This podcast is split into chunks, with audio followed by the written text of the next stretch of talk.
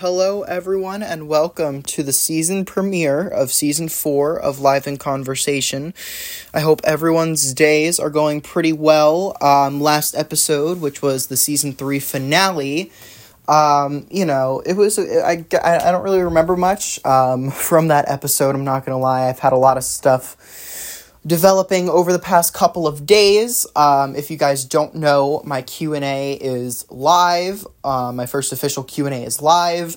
We just started pushing it today, actually, to a lot more people. Um, my voice is acting weird today, um, so if I sound a lot more like grainy and just lower pitch, um, that's why my throat is really acting weird been coughing a little bit, hoping I'm not getting sick, really hoping I'm not. Um, pretty sure it's just a tiny little cold, if anything at all.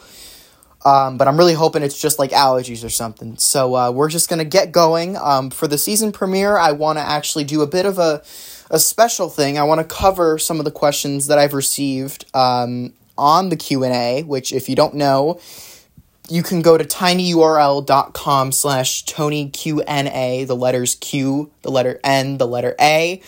I know it wouldn't let me put the and symbol so i had to do n. Um, but yeah if you go to that link it'll automatically redirect you to the page on isidewith.com which leads to my q&a on that website. And from there you can ask whatever questions and i'll give you my answer so, yeah, that's how it works. We have a few questions here that I want to talk about. Pretty much all the ones I've gotten so far, actually, um, and all the ones I've answered so far, which is all of them. Um, I have actually gotten really good questions, and I think I've been given pretty good answers. So, without further ado, let's get it started. All right, let's scroll to the top here. All right take a sip of my drink because this is a lot of stuff to talk about. Oh, all right.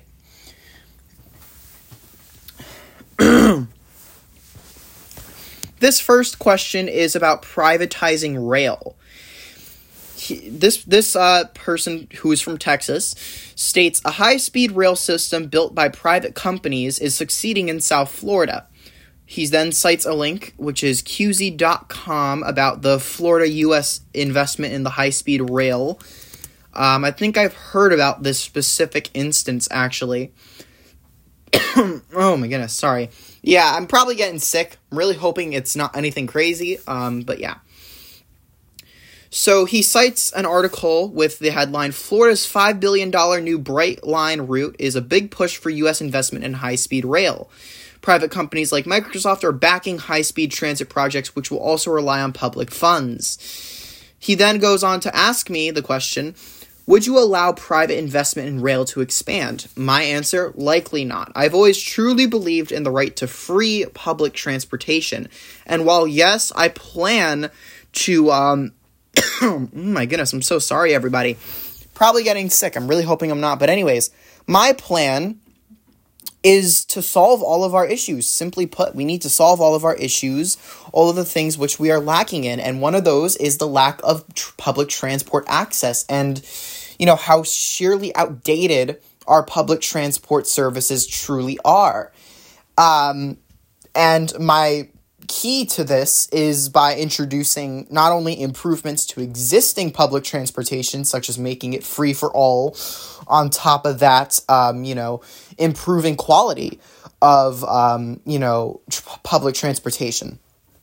But also introducing an entirely new, to California at least, an entirely new method of public transportation, which is high speed rail. If you don't know what high speed rail is, it is basically a train or a metro, which goes as it says at very high speeds, it, like supersonic speeds. These things are incredibly fast.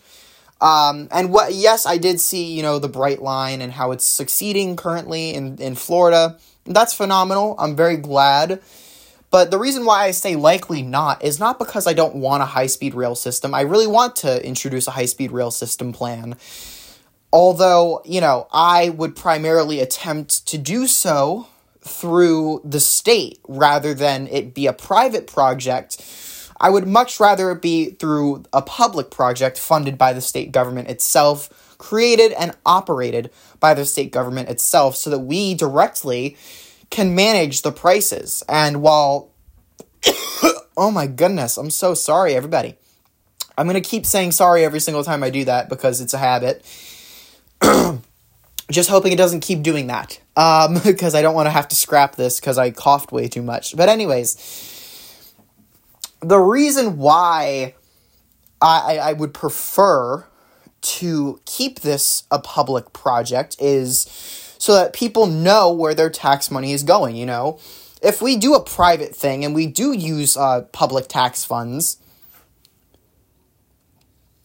I, I feel as though it'll it'll it'll it'll kind of lack in in transparency and I feel like it'll lack in terms of you know what my goals are which is of course uh, introducing it possibly at a very low cost affordable price and then quickly being able to transition it from incredibly low price to entirely free because you know my my ideal situation would be it's free off the bat for everyone. That'd be phenomenal. That'd be fantastic.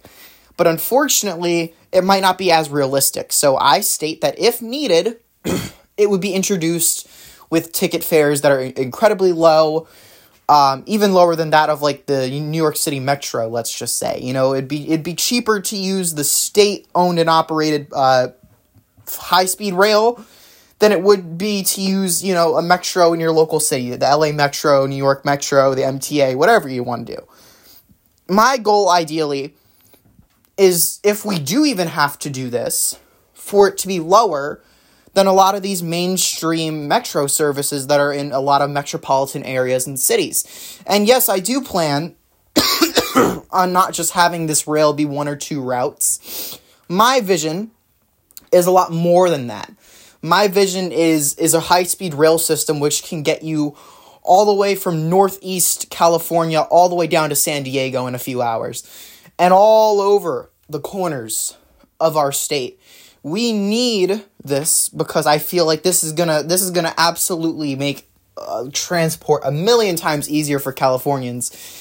You know, as of right now, a lot of people don't even want to drive from San Francisco to Los Angeles. It's such a long distance. And with with air travel, it's incredibly unreliable due to the countless amounts of delays, risks, difficulties, and all of this. Um, but we can simply be eliminating this by introducing a high speed rail system, which is something I definitely would be looking to do as governor. Now, through which means I would always prefer to, you know, keep this as public as possible. Entirely public would be preferred. But if the right private corporation were to come along, if the right private, you know, institute would come along that would cooperate with the state and what, what I want ultimately, which is control of the prices, which means, you know, we're going to start it off at incredibly low prices and then get it to free public transport. You know, if we want all of this, which I do want, you know, we, we simply put want affordable ticket prices that eventually become free. And, you know, if if a company were to come along, you know, that that wants to do like a quality high rail speed system, high speed rail system, my bad, and and it meets all of my criteria, I would be more likely to accept such an offer, but you know, if it doesn't meet all of my criteria, most likely not. Um, and even if it does meet all my cr- criteria, it doesn't mean it's 100% yes, sign me up. If I feel like the state can do that and more and better by itself, then we're going to take that route. But, uh, you know, not saying that anything's off the table at the moment um, because, you know, those, those things have not developed just yet. So we, I kind of want to see, you know, where that would lead and where that would end off. Um, so yeah. And then another person from uh, Pennsylvania on here says, that they are identifying Republican from Pennsylvania asks, How would your rail plan be different than the plan that California has already tried? And my idea is that, um, you know, my plan is going to be the largest plan, it's going to be the biggest plan. And I'm not just saying that because, you know, I think it's going to be, it's going to be the biggest plan. It's going to span every single corner of the state, you know. And my plan also would include specifics such as, you know, ticket fares, if they would even be necessary. And my plan would simply put include all of these specifics that all the other plans really don't. My plan would be more conscious about the state of the economy and how much such a project would cost. You know, and here's here's my philosophy is is that keeping ticket fares low gets more people to use the system instead of traditional trains, car trips, or air travel to travel across the state, you know, through long distances. Again, you know, primary one of the most uh, popular routes is, of course, you know, San Francisco to Los Angeles. I feel like that's one of the most common ones that I actually hear about. Um, so yeah, and and the issue is, you know, in my opinion, is, is actually making sure that our high speed rail system would inevitably be more useful than you know, let's just say a typical air travel. You know, like a plane that goes from one to the other. And a large issue with air travel is all the delays and all the technical difficulties and issues that happen with, with the air travel. My plan for a high speed rail system is to make sure that we eliminate any sort of possibilities of major delays, widespread delays. You know, we see it in, in uh, subway systems all the time. You know, we see constant delays, cancellations, especially, well, not necessarily cancellations when it comes to subways, but definitely some delays here and there, quite a lot, especially if you're talking New York or a large metropolitan area. But also with air travel, you know, there's tons of delays and cancellations. We want to make sure that, you know, when you're choosing the high speed rail system, we want to make sure that you're actually going to get there on time. There's not going to be unexpected delays or cancellations. You know, you're not going to have your commute ruined because of this. You know, and, and ultimately we want this to be an improvement and not, you know, a, a, um, a, dis, a disimprovement. We don't want this to be something that negatively impacts your commute. We want this to be something that revolutionizes and changes your commute for the better.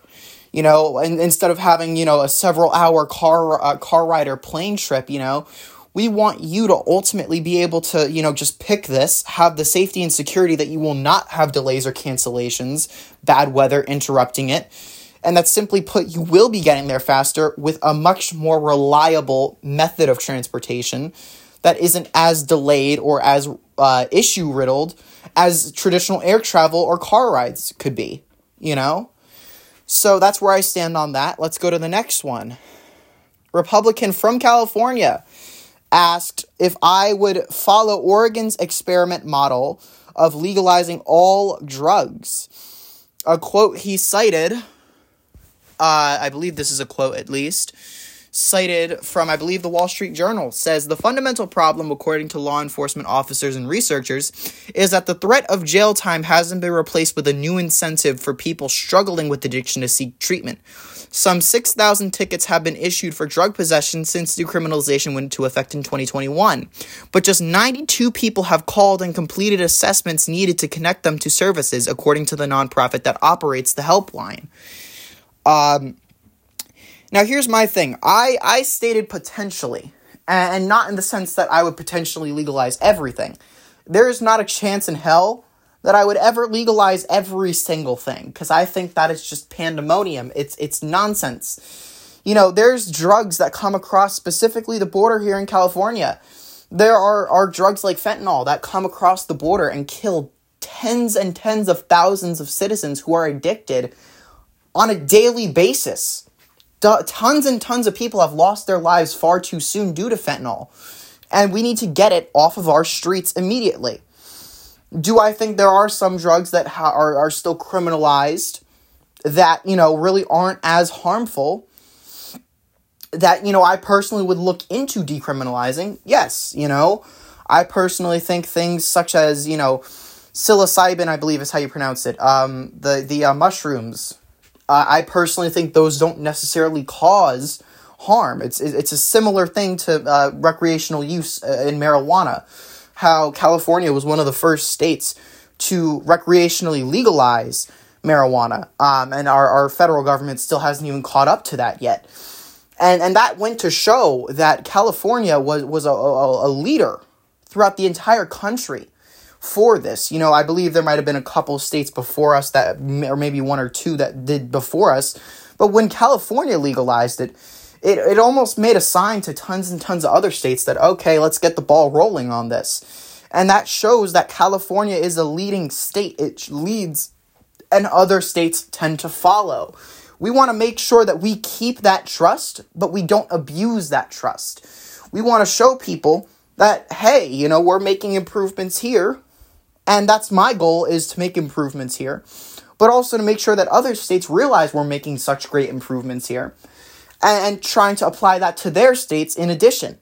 You know, because inevitably I don't care about just Californians. I mean, in this instance, they're my number one priority and they always will be. But I want other other governors and other um, state state body le- of bodies of legislation. I want them to also look at the tremendous success that California has, and I want them to realize that this is a successful state and that what we are doing is revolutionary, groundbreaking, and overwhelmingly positive. That's what I want other states to see. And, you know, my plan my plan is, you know, currently we we earn a ton of tax from the sale of recreational marijuana in California. And my plan is to take a good portion of that tax money earned from recreational use, uh, recreational marijuana sales in the state, and reinvest that into rehabilitation and addiction treatment services within the state, and also, you know, awareness campaigns into those resources we have reinvested that money into. You know, we're not taking 100% of that tax money, but we're taking a very, very good amount of that money, reinvesting it so that people who do want to stop and have difficulties in stopping are able to get the help that they need without having to sell an arm and a leg just to get the the help that they desperately need without having to you know have a whole sob story to their insurance corporation that doesn't really care about them we want to make sure that our citizens are safe and provided for not victimized and diminished and demonized. We, we don't want to discourage our citizens. We want to make sure that we have opportunities and services to help them at every turn that they make, should they need it. Um, and that's that's what I think on the matter. You know, I will continue to see the the research and the results out of Oregon's experiment, so if you will. Um, but me me personally, at this moment, I see it as a failure. I think le- legalizing everything is kind of pointless you know, but uh, I mean, I personally think that the stuff that is killing people, specifically fentanyl, is is something that we need to tackle the um, distribution of, specifically at the border and even beyond the border. I think that things like fentanyl and other uh, other lethal drugs that are commonly used uh, to lace things with, I, I think we need to tackle that immediately because that is incredibly dangerous to the citizens of this country. It is incredibly dangerous. It has posed a threat for a long time. It will continue to pose a threat if we do not do anything. With that being said, though, I do think that the war on drugs has been completely ineffective. It has wasted tons and tons off of our budgets, not even just state budgets, but federal budgets as well. It has done nothing. I personally think that, you know, if you do choose to do some sort of drug that isn't necessarily lethal or harmful, such as fentanyl, that's your decision. You know, I, I don't think that the government should be send, spending trillions and trillions of dollars on trying to arrest you for using it. Do I think we should start going after dealers?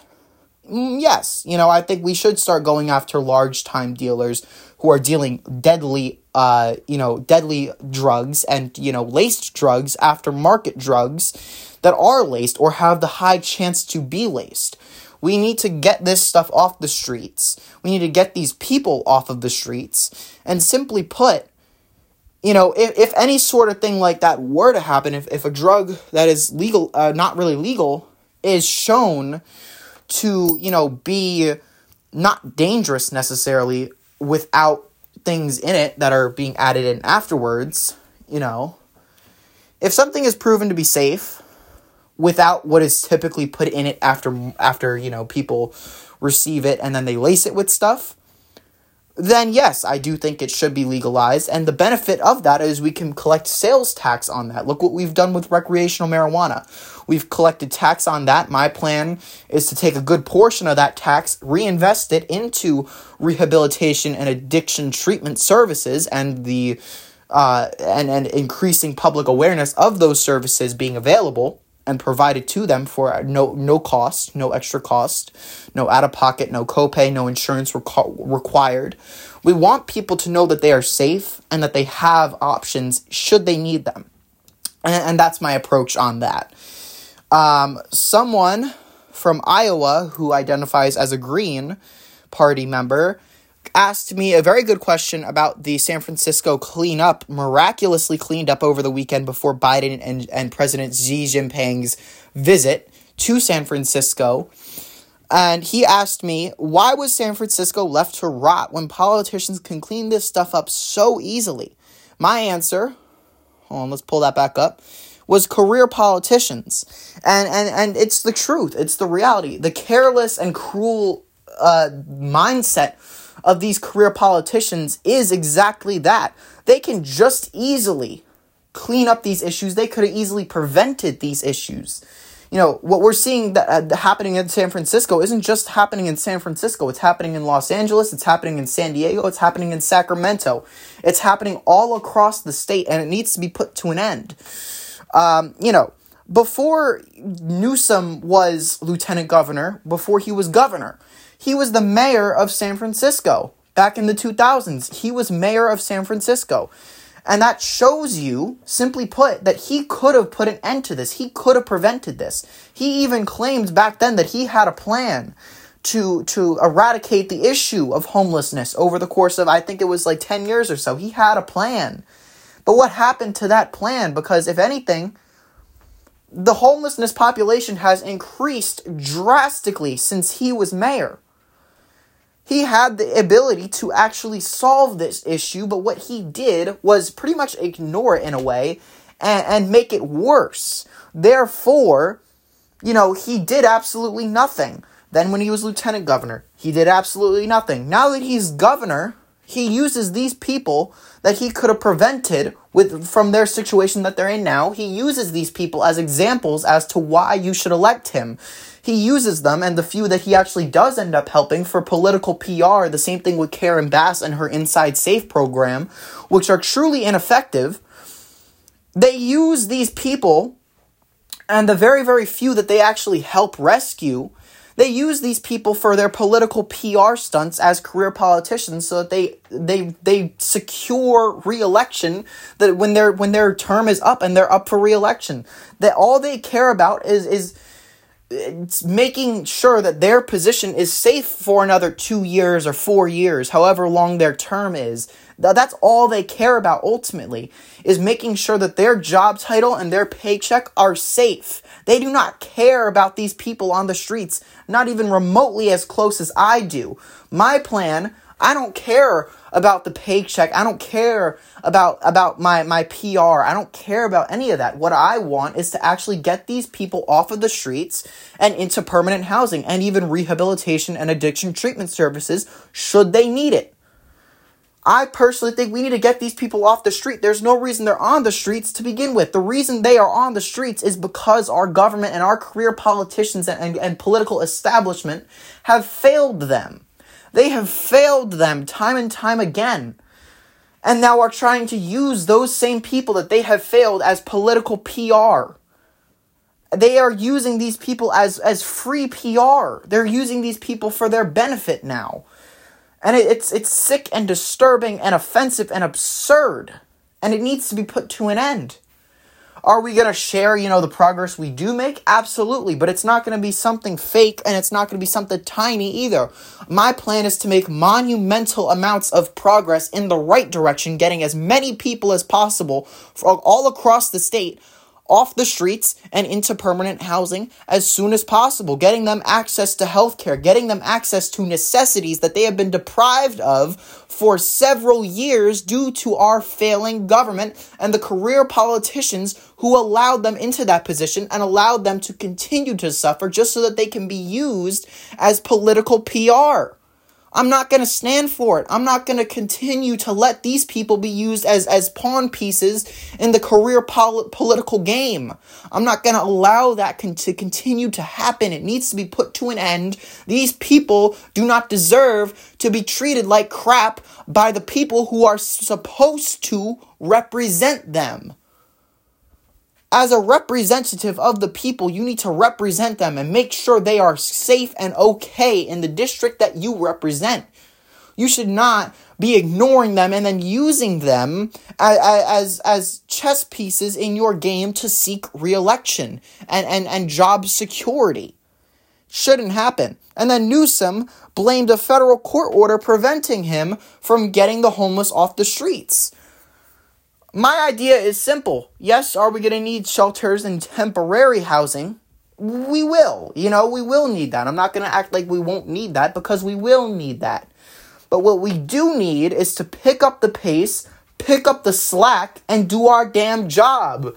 Build housing, build affordable housing, crank it out at efficient, extremely fast paces, and make sure it's not, you know, cheaply put together, but also not breaking the bank. We need to make sure that safety, security, and efficiency are all pushed to the forefront of this operation. That's what we need. You know, it's it's more and more excuses with Newsom, with Governor Newsom. It is more and more excuses. And if you want another four to eight years of those excuses, excuses, excuses, when you're voting in the primaries, you can go vote for Kounalakis, Yee, or Thurmond.